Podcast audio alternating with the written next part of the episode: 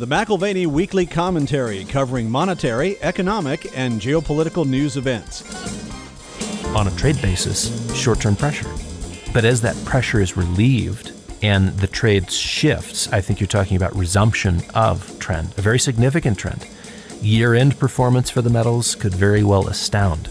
It seems we are at the end of a long-term cycle for financial assets.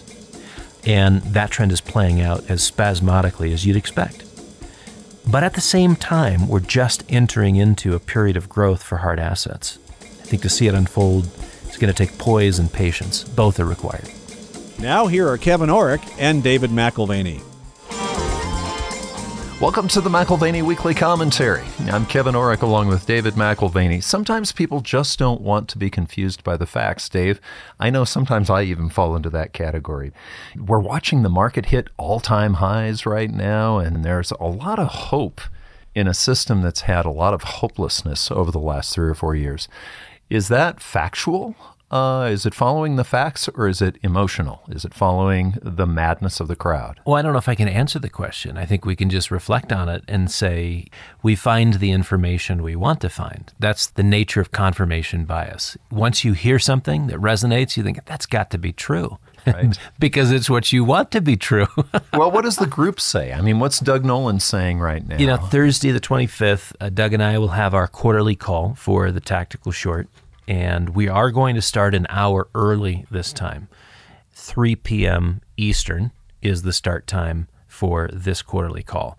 It's always a great macro overview, and we'll have a look at how the markets closed out Q four. Of course, that represents the end of the year too. So a preview of our conversation on Thursday, you know, the analysis is never simple. You've got financial markets, which have traded as a unified theme for some time, and at least in the last week or two, or they're showing a bit of differentiation again. So emerging markets are weakening, small caps are falling behind the pace of gains in the NASDAQ one hundred, and the key currencies are back on the ropes. The yen's headed back to the danger zone. The R M B, it's currently being very well defended by policymakers, but it's vulnerable. And you can see the Chinese financial markets under acute stress. The authorities are finding it very difficult to halt the rout in Chinese equities. In fact, you have to wonder if you aren't seeing the liquidation there in the Chinese markets of long interests and long-held hopes that China would be the leader in the twenty-first century. Because, frankly, we may be at the end of a period of glasnost, that opening and transparency, which has been there for several decades. So you see that because foreign direct investment has reversed. After decades of billions pouring into China, you're seeing for the first time in decades negative numbers in terms of F D I, foreign direct investment. It's worth considering that China, like Russia, today anyways, is becoming uninvestable. So you look at things, and if you take geopolitics out of the mix, you're quickly approaching a compelling buying opportunity in China.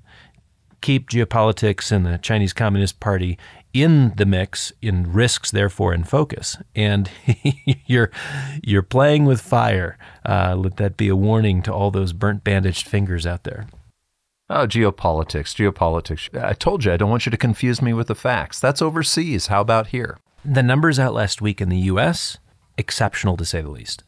This is the point. This makes the analysis difficult. The data in the rear view, looking back, is positive in contrast with the look ahead. And that's what those leading economic indicators, which remain negative yet again. What is that, twenty-two now, twenty-two months? I think twenty-one, painting a less sanguine picture if you're looking ahead.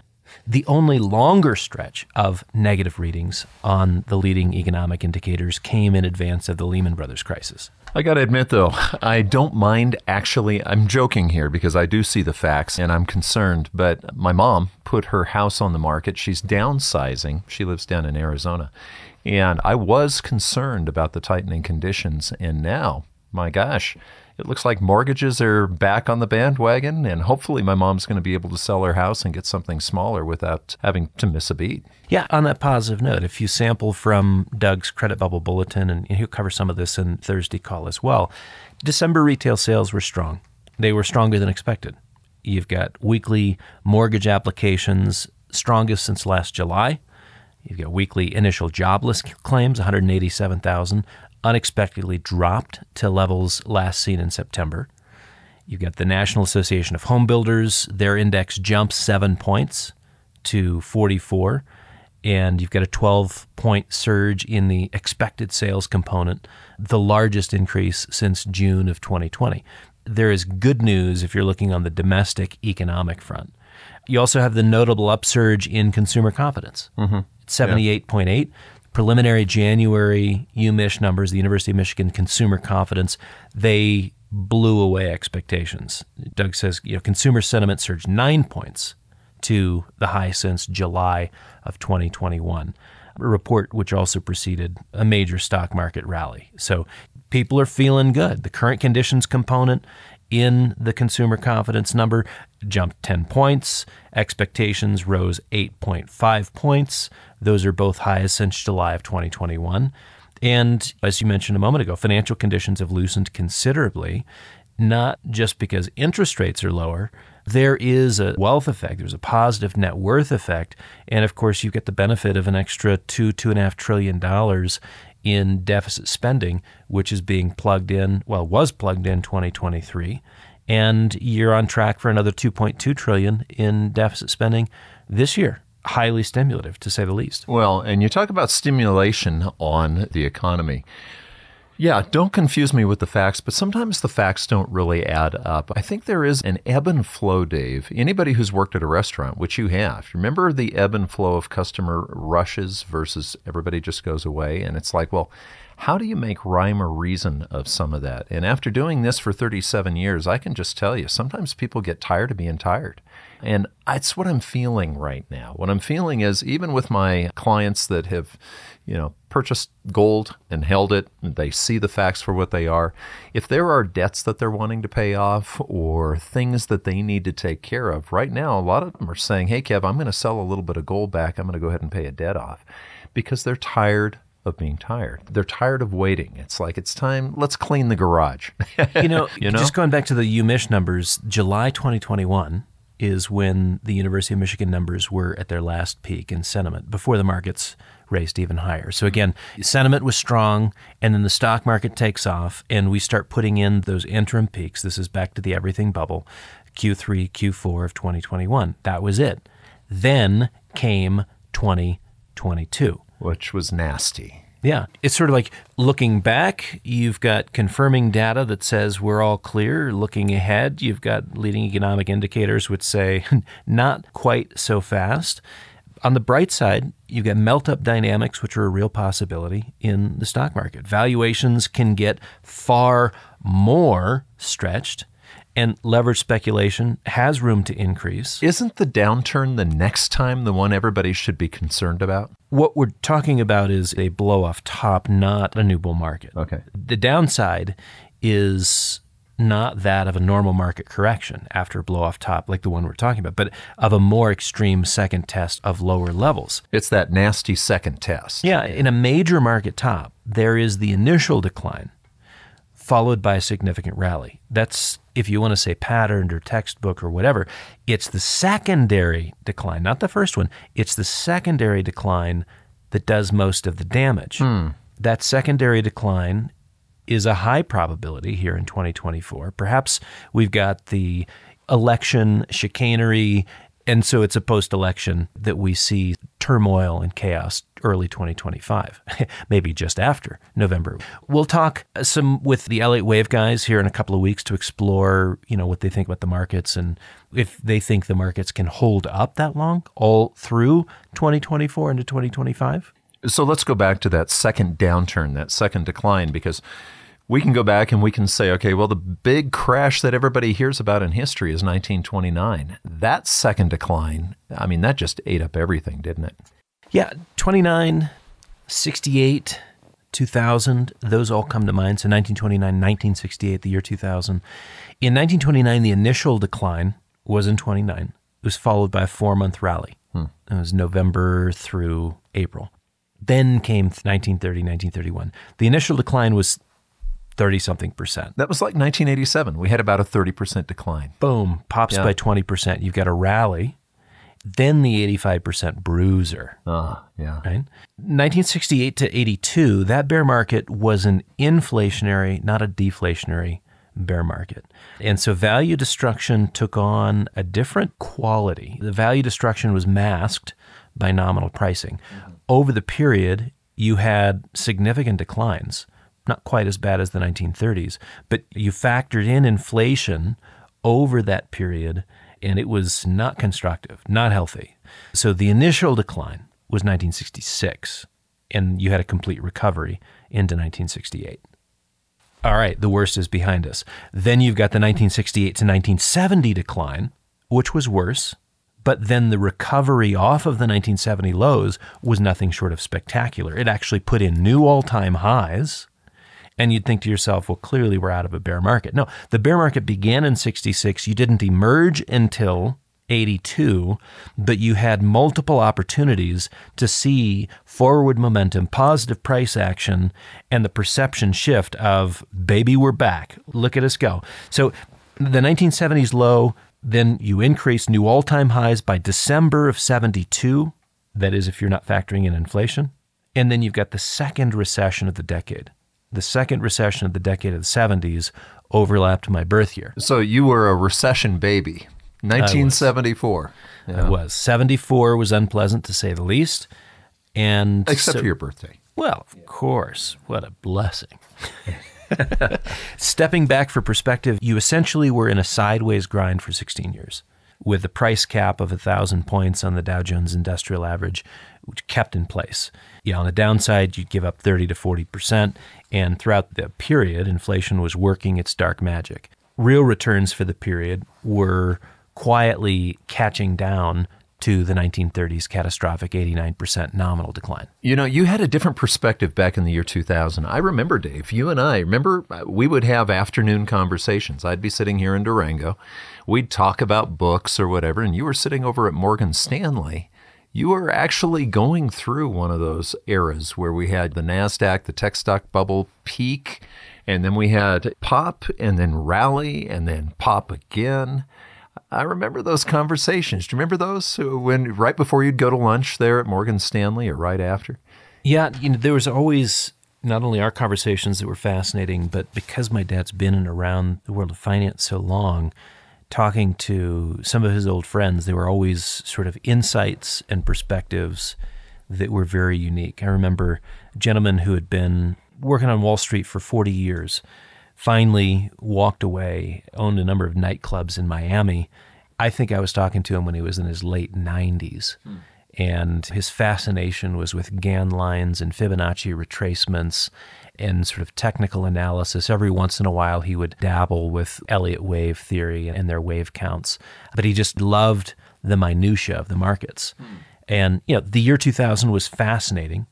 I had a front row seat to that decline. Yeah. In what you really had was a period of distribution where you're putting in a major market top, and the topping process began in nineteen ninety-nine and continued for a number of years. It was not a point in time where you had a sharp turn.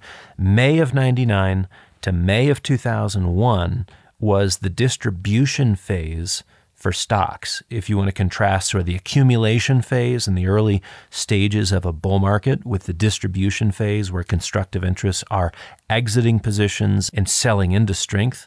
So you know, by that I mean the distribution phase, a top was being put in. Advances were met with selling. Long-term owners were gradually exiting the market. I'm still just talking about the Dow here. The drama on the downside was a little bit later. The distribution is May to May, ninety-nine to oh one. And then you see the real drama May to September of oh one. But the selling had already been happening. Large interests had been exiting the market for two years. I think that's very similar to today. The initial peak was mid-year two thousand twenty-one, depending on the index you're looking at. It was either mid-year twenty twenty-one or the very end, sort of November of twenty twenty-one, maybe even first couple of weeks into twenty twenty-two when you're putting in the price peak. You know, you were talking about the Dow back in two thousand, two thousand one, but as you know, the NASDAQ lost more than half of its value, and it took fifteen years to come back to the level it had fallen from. But if I recall right, they also finally declared that there there was a recession there about that time too. You remember that? Yeah, and people are quick to set aside what they know. Leaders to laggers. What was helping on the upside becomes sort of the albatross on the downside. Going back to two thousand, a recession was ultimately assigned. Of course, they backdate these things. And it was seven months of leading economic indicators giving warning signals throughout the year two thousand. And once we're in the recession, it goes unacknowledged. And then finally, they backdate it to March of two thousand one. It was actually almost over by the time the official designation was agreed to. October sort of marked the end of the recession, March to October. They're in the fall by the time they announce it. We've been here for a while. The declines in equities, if you recall, they extended another year. Yeah. Into September of two thousand two. So the recession's over, but the malaise is not. And that lingers because you're dealing with the psychology of the market. You're dealing with the psychology of investors whose expectations have not been met. They went to Vegas to win, and now they're nursing losses and coming to grips with their expectations not panning out, their dreams not panning out, their retirement expectations and plans fizzling. So that takes us back to the NASDAQ, because it feels today very similar to NASDAQ stock gaming and playing back in the late nineteen nineties. Well, as time goes on, you find a more selective interest by the markets. The NASDAQ, very dramatic illustration of valuation excess, two thousand, two thousand one, price absurdity. And you see that to some degree today with the Mag seven. There's a consistency through time, and it's that investors feel like they're on the cutting edge and that the decision-making process has become simplified because of how clear and compelling the offerings are. What you lose track of is that it's the same story. It's just a different set of names each time it's told. So today it's the Mag seven, or if you want to just focus on Nvidia and Microsoft. The Mag two. The Mag two. Yeah. But we had the Nifty fifty, the popular one-decision stocks of the sixties and seventies, which were largely the underperformers of the eighties and nineties. Underperformers of the eighties and nineties. So the one-decision stock was that you were deciding to be, in that moment, locked into underperformance for several decades. The, the tech stocks of the two thousands, and you mentioned just a moment ago, fifteen years of working your way back to break even. Mm-hmm. The upside action was concentrated in a few names, and the downside pain was certainly more intensified. That that's a consequence. That's the consequence, not just of a tech stock, but you could generalize this to any asset class. When any asset class becomes over-owned, over-owned. Overowned becomes yeah. overhang mm. in the marketplace in terms of a supply that wants to be brought to the market to, to cash in. Why is that? Because you need a buyer, right? I mean, if it's overowned, it means everybody owns it. And who's going to keep on driving the price up? Exactly. So that overhang of supply becomes an issue. A larger group looking to cash in, that's kind of what you get when it's overowned. More sellers aggregated around, and turns out in retrospect to be an impulsive purchase. And now you've got this large cohort of people interested in selling. Sometimes if the market has already turned, even desperate to sell, if their expectations are already being disappointed. So it's fascinating how the most popular names, the leaders, become the laggers. And a part of that is because the liquidity dynamics change. Liquidity dynamics are always different when you're selling into weakness. And this is one of those tried and true adages, goes way back to Meyer Amschel Rothschild. Large owners of stock tap into the wisdom of it. Sell too soon. The primary reason large owners of stock must sell too soon is because for the liquidity dynamic to accommodate the quantity of shares they own, there has to be a crescendo of interest that allows them to exit while the masses step in. Well, and since you've worked for a large brokerage firm, you also understand that I can't help but think, you know, speaking of restaurants, you know, the old adage, push the fish, it's starting to smell, you know. That no, but this is classic. I mean, two thousand one, yeah. And remember the meeting where the word went out, here's what we're moving. it's the fish, only in this case, it was technology shares. We need bag holders. We need bag holders to hold the bag because we've got a lot of this. And that mutual fund, which was newly issued at ten dollars a share, within six months was selling at two dollars a share. Hmm. And so wow. accommodate large holders needing to exit, and you create products that, you know, require the bag holder to step in. Over ownership. Let's go back to over ownership, because over ownership means that you've got a lot of something that may be very, very valuable at the time, but you better sell it before it doesn't have that same value. Yeah. And even the dynamics can shift. Like, let's say it doesn't appear over owned at a particular point in time, and then you move into sort of a post-recession disappointment. Growth rates are not the same. The distribution of a product or a service is not quite as ubiquitous as anticipated because the economy is not accommodating anymore. You can't sort of gin up expectations there. A sentiment shift occurs. Exuberance turns to despondency. And again, oversupply, you don't have to have a recession to have a bear market in equities. But when you have negative economic factors driving a liquidation cycle, it can be to excessively low valuations. And this is the beauty of being an agnostic investor. You're now at the opposite end of the spectrum of the sell too soon dictum. It's buy when there's blood in the streets. And may I say, may I say twenty twenty-two lows were not excessively low. There was no blood in the streets. There was merely a correction off of a high point of what was a three standard deviation valuation, and it corrected to a mere two standard deviation above the mean, still excessive, still overpriced. So let's talk about pricing, because when a person says, well, how in the world do I know if it's overpriced? We look at the Shiller P E. If you go back and look at the Shiller ten-year adjusted price earnings ratio of these companies, it follows a very, very regular pattern with the pricing in the stock market over time. I would encourage any listener to go back to the archives where we talk about the Q ratio and we talk about the Shiller P E as the two most reliable metrics for market valuation. Just look for Andrew Smithers, because it gives a significant explanation and the science or the math behind it, if you will. Yeah, the reference point on that two standard deviation or three standard deviation excessive valuation, you know, and obviously we've come up from where we were off the two thousand twenty-two lows. The reference point is the P E ten or the Shiller P E. We're at thirty-one and a half. That's the current number. And the average is what? About fifteen, fourteen, fifteen? seventeen point four okay. is the average for the Shiller P E. We're not at a bargain. thirty-one point five, no bargain. Clearly, it's not back to the twenty twenty-one levels of thirty-eight. So on a relative basis, it's cheaper than peak valuations.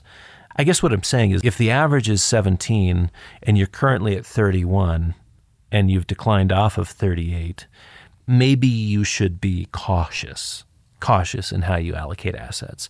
And that's not how the operators in the stock market are behaving today. Last week, we were not talking about the ten-year rolling average P E. We were talking about Apple, and we were talking about Microsoft, and we were talking about the fact that they were selling also at twice their average price earnings multiple.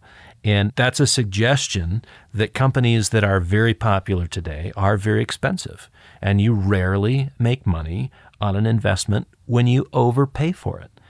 Those names, along with the whole market, are pricey. Did, when you were younger, you were studying philosophy and working for large brokerage firms. When I was younger, before I started here, I was a toy store manager. And I remember the mid-eighties, Coleco came up with this brilliant idea to make dolls that look like people's little girls, Cabbage Patch Kids. And what they also brilliantly figured out was that they would control the supply and not produce enough the first year, and they didn't. And so people would come in and they'd say, well, I need a blonde one with blue eyes. And as a toy store manager, I would say, well, you should have been here last week, because they were always gone instantly when the truck would get there. In fact, these people were violent with each other, these people who were trying to buy the right doll for their kids. Where I'm going with this is this. Uh, the first year, it was a rage. The second year, it was a little slower. But by the third year, you could not give a Cabbage Patch doll away. I had top stock in the store, everywhere, of Cabbage Patch Kids. And they did the same thing with laser tag the next year for little boys. Okay, so Coleco had figured out, okay, control the supply, cause a mania, and then try to sell the heck out of them. We couldn't give them away. This is probably what happens to uh, shares when you're paying two, three times the price for what they should actually be. Your neighbor's buying it. It's like, hey, I got to go get one. Blonde hair, blue eyes. Let me have that stock. Let me have Microsoft. But in the end, how do you move that to the next person? Yeah. Too expensive doesn't stay too expensive, and too cheap doesn't stay too cheap. There's, time time changes things, doesn't time, it? Time does. Maybe if you're the loser in that equation, you've paid too much. Yeah. You might even think that time heals all things. Right. But back to last week's contrast between sort of the manic and the depressive, people don't usually consider manic behavior to be a negative thing. You know, if you put it on a Gaussian curve, the fat tails on either side, the bell curve issue, it's acceptable. Yeah. As long as prices are on the high side, right? It fits the category of making money. So what is too high? Really, only imagination limits what we consider to be too high. So here we are. Does it come as a surprise that margin debt remains seven hundred billion dollars? Uh, stands as an expression of investor confidence in the market moving higher still. For comparison's sake, the peak in margin debt was over a trillion. So that coincided with the two thousand twenty-one market highs. And here we haven't overtaken the everything bubble. We don't have the same level of exuberance that we had then. And in this case, the advance has not been broad-based. It's not the everything bubble. It's the two fur bubble. It's the seven-name bubble. Seven names out of five hundred in the S and P, just a handful of names in the Dow as well. So when you, as the listener, may have a stock portfolio and you're going, gosh, it's just not showing the numbers that they keep publishing for these all-time highs, it may be that you don't own the two stocks that are actually pushing those things up. Yeah, year-to-date, it's not the Magic Seven. Year-to-date, it's just two, just two that are driving results. And so, yeah, real estate, going back to this notion that the everything bubble is behind us and we're dealing now with a more concentrated investment thematic, real estate is not universally higher as it was in two thousand twenty-one. Bonds are still a shadow of their former selves, given that the ten-year has risen from half a percent to over four percent, and prices have dropped commensurately. Cryptocurrencies traded a steep discount to their peak values set in twenty twenty-one. Non-financial tokens, N F Ts, just rallied something like sixty percent and are still down eighty percent from their peak.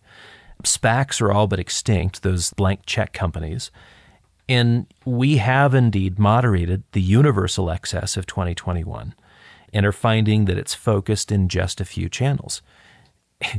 Kevin, that's not uncommon in a bear market rally. Which is what you're saying we're in. Yeah, the bull market energy has largely dissipated. It's no longer touching everything, but is still finding an avenue for positive expression. But as the list narrows, so does the increased likelihood of a significant decline. Okay, so you're a political analyst at this point, and you're basically giving advice, and you say, okay, we need to pull out the fiscal spending. Right now, we've got exuberance in the markets. We've got a couple of stocks that are just leading everything. But you've got to still get to November, Dave. What does that look like? It's a great question because, I mean, at this point, market analysis and political analysis, those waters are a bit muddied. Yeah. Um, you, nobody likes low prices. You know, we talked about the Gaussian curve a minute ago, and then the manic and the depressive. The manic we love, the depressive we don't. Right. Low prices, depressive, losing money, the other side of the bell curve, that requires intervention. That requires stimulus. Do you think that's going to happen? Well, we had it last year. We had the S V B debacle, and very quickly, the market was given what they needed. Likely to have that again. Makes this look and feel like the, the sixty-eight to eighty-two period. Which had inflation built into it as well. Yeah, because any weakness in equities brings out the monetary policy big guns. In an election year, any weakness brings out the fiscal policy big guns. So what you're talking about doing is revitalizing the inflation issue and extending a longer-term sideways chop in the financial markets while the real returns are getting uglier and uglier as time goes on, or sixty-six to eighty-two. So we talk about pricing, and we don't just look at the Q ratio, Smithers, you know, Andrew Smithers, or the Shiller P E. Warren Buffett, that's a name everybody knows, has his own indexes and ways of gauging. We're not quite at the peak that the Buffett ratio peaked at, but it's still high. Actually, it's not his index as much as it is something that he popularized because he said, here's your best way of telling when things are cheap and when things are expensive. Look so at the somebody economy. Else named it. It's become known as the Buffett ratio. Okay. So you look at the economy, the total measure of the economy, G D P. Right. An imperfect measure, but a good gauge. G D P, and you divide that into the current capitalization of all publicly traded stocks. We're not at a peak anymore. It was two sixteen, two hundred sixteen percent. Now we're at one hundred sixty-eight percent. That's where it is today. And that's exactly where we were in the year two thousand at that market peak. Huh. And so the two hundred sixteen, it should be noted, was something of an anomaly. The G D P denominator collapsed during COVID. And so the way you do that math, again, denominator into the numerator, we got a spike in the ratio, which is just corporate market capitalization divided by G D P. Nevertheless, market historians would agree today's price structure is a premium price structure. We're not at record levels of excess, but we're nowhere near a bargain. Well, and if you smooth off the rough edge, that's really an interesting point, Dave. I hadn't really even thought of that. When Buffett, when the Buffett ratio was at two hundred sixteen percent, it was because of a collapse, a temporary collapse in G D P. So in a way, if you smooth that out, this is just like the Shiller ten-year P E. If you just look at P E without smoothing it out, you don't understand it. That's right. There's noise in some of those numbers, yeah. Which is why the P E ratio done Shiller's way on a ten-year rolling average is so much more effective. Right. Okay. So we've talked about the two stocks that are really performing, but I mean, the overall market's made of a lot of other stuff like small caps. You look at all of the indices. The Dow Industrials have gotten to new highs. The S and P five hundred has gotten to new highs. The NASDAQ one hundred has gotten to new highs. The NASDAQ, the broader measure of tech, has not. So again, it kind of shows the importance of those few names. And I mentioned this earlier, but the small caps, they're not cooperating. The utilities, they're not cooperating. The material sector, not cooperating. How about the transportations? Remember? Well, yeah. You've got consumer staples, not cooperating. Consumer discretionary, weaker. Right. And your point, yeah, the notable one is the transport average. That was Richard Russell's favorite confirmation. He's been a long-term influence on my thinking. twenty-five right. years ago, I'd read the Dow Theory letters every time it was published. And when the transportation average does not confirm moving the same direction as the industrials, or vice versa, you're looking at a counter-trend move. Right. Right. So it gives you data that you need. Transport's weakness is thus today flying in the face of the industrials making an advance. Mm-hmm. And that non-confirmation casts a shadow over the tech-driven leadership that's currently dragging the main indices higher. So the history on this, Charles Dow, you, we talk about the Dow Jones Industrial Average. Where'd it come from? Charles Dow, the original writer of the Wall Street Journal. So he's making all these observations, begins theorizing about the market and the behaviors which he sees on a daily basis, publishes them to the Wall Street Journal.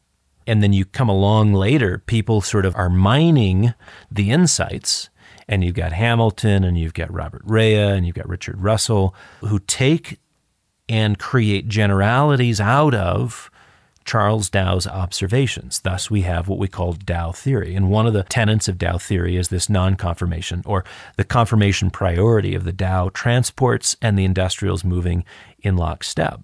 So Richard Russell, not only did he refine some of Dow's theories, but he developed his own proprietary index. It's called the P T I, the Primary Trend Index. It's a bull-bear measure, if you will. And that index is positive. Okay. Points to further advance in prices. And yet we have the non-confirmation of those old averages raising questions as to what the future of the advance will amount to. And it comes back to our original, call it a discrepancy, if you will, or disagreement or a conversation, where if you're talking about the macro picture, the analysis is never simple. You've got things that you can look at in the here and now, and which reflect the most recent recorded economic activity, so kind of rear view mirror, which would suggest all's clear, economy's good, employment's good, housing's good, we're good. And yet the leading economic indicators and a variety of non-confirmations which suggest not all's well, the future holds something different than the present, and certainly what we've had in the past, you might want to be careful. And it doesn't take a rocket scientist to say, yes, if you're going long the market at thirty-one and a half P Es, your odds of success over the next ten years are, are fairly narrow. Whereas if you're investing in going long equities and the P E is seventeen or closer to twelve, your odds of success are that much greater. And that's basically what Smithers was saying when he was arguing on the basis of Tobin's Q, where you put money to work matters. Well, if you're putting money to work at elevated levels, good luck to you. You're going to see low single digit returns, if not negative returns, on average every year for a decade or more. So your starting point absolutely matters. And you can't really argue with thirty-one point five. You can't really argue with the Buffett ratio of one hundred sixty-eight percent over. What you can say is that things can get even crazier from here because people do crazy things with their money. Doesn't make it sustainable, doesn't make it a winning proposition long-term any more than tech stocks in late two thousand, early two thousand one was ultimately a winning proposition. As a day trade, maybe, but if you were a long-term investor, you learned a thing or two.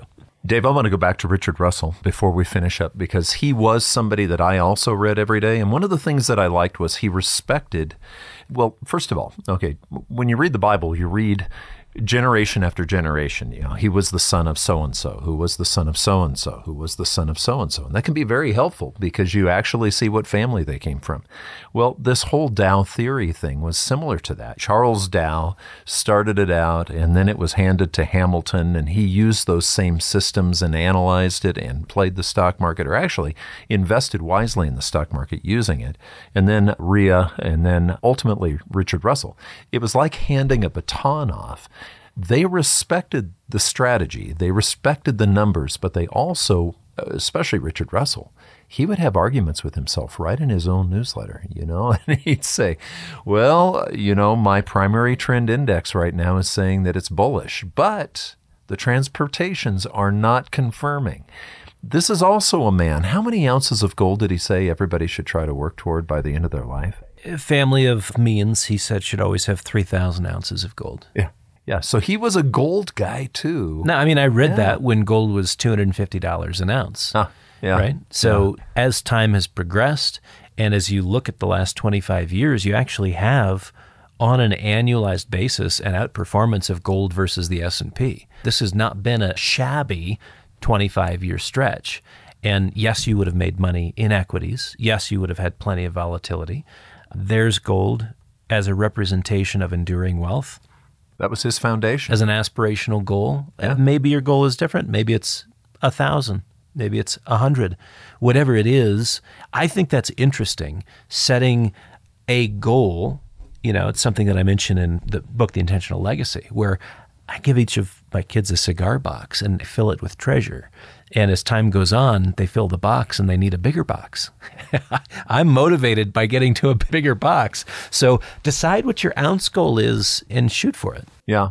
Okay. So Richard Russell's a World War Two veteran. If I remember right, he was either a pilot or a bombardier on bombers in Europe. He was in a bomber and he was a navigator. He was a navigator. Okay. Mm-hmm. uh, that makes sense because this is similar to navigation. So he would tell you, Dave, analysis is never easy. You don't want to become a slave to any one program. Yeah, it's not easy. And there is good news. There is the not so good news. And, you know, frankly, where you train your eye will determine your next steps. Mm. Are the circumstances that are right under your nose, does that represent a trade and a trade higher? Does it represent a trend, a long-term trend that is investable for a longer period of time? And if you can't determine the difference between a trade and a trend, if there's doubts that are emerging, then you can always move to the sidelines. Yeah. We talked about gold last week at length. We talked about the C O Ts, Commitment of Trader Reports, and what they suggest. As we discussed last week, on a trade basis, short-term pressure. But as that pressure is relieved and the trade shifts, I think you're talking about resumption of trend, a very significant trend. Year-end performance for the metals could very well astound. So I don't want to rehash last week's comments, but it seems we are at the end of a long-term cycle for financial assets. And that trend is playing out as spasmodically as you'd expect. But at the same time, we're just entering into a period of growth for hard assets. I think to see it unfold, it's going to take poise and patience. Both are required. You've been listening to the McAlvany Weekly Commentary. I'm Kevin Orrick along with David McAlvany. You can find us at McAlvany dot com, M C A L V A N Y dot com. And you can call us at eight hundred, five two five, nine five five six. This has been the McAlvany Weekly Commentary. The views expressed should not be considered to be a solicitation or a recommendation for your investment portfolio. You should consult a professional financial advisor to assess your suitability for risk and investment. Join us again next week for a new edition of the McAlvany Weekly Commentary.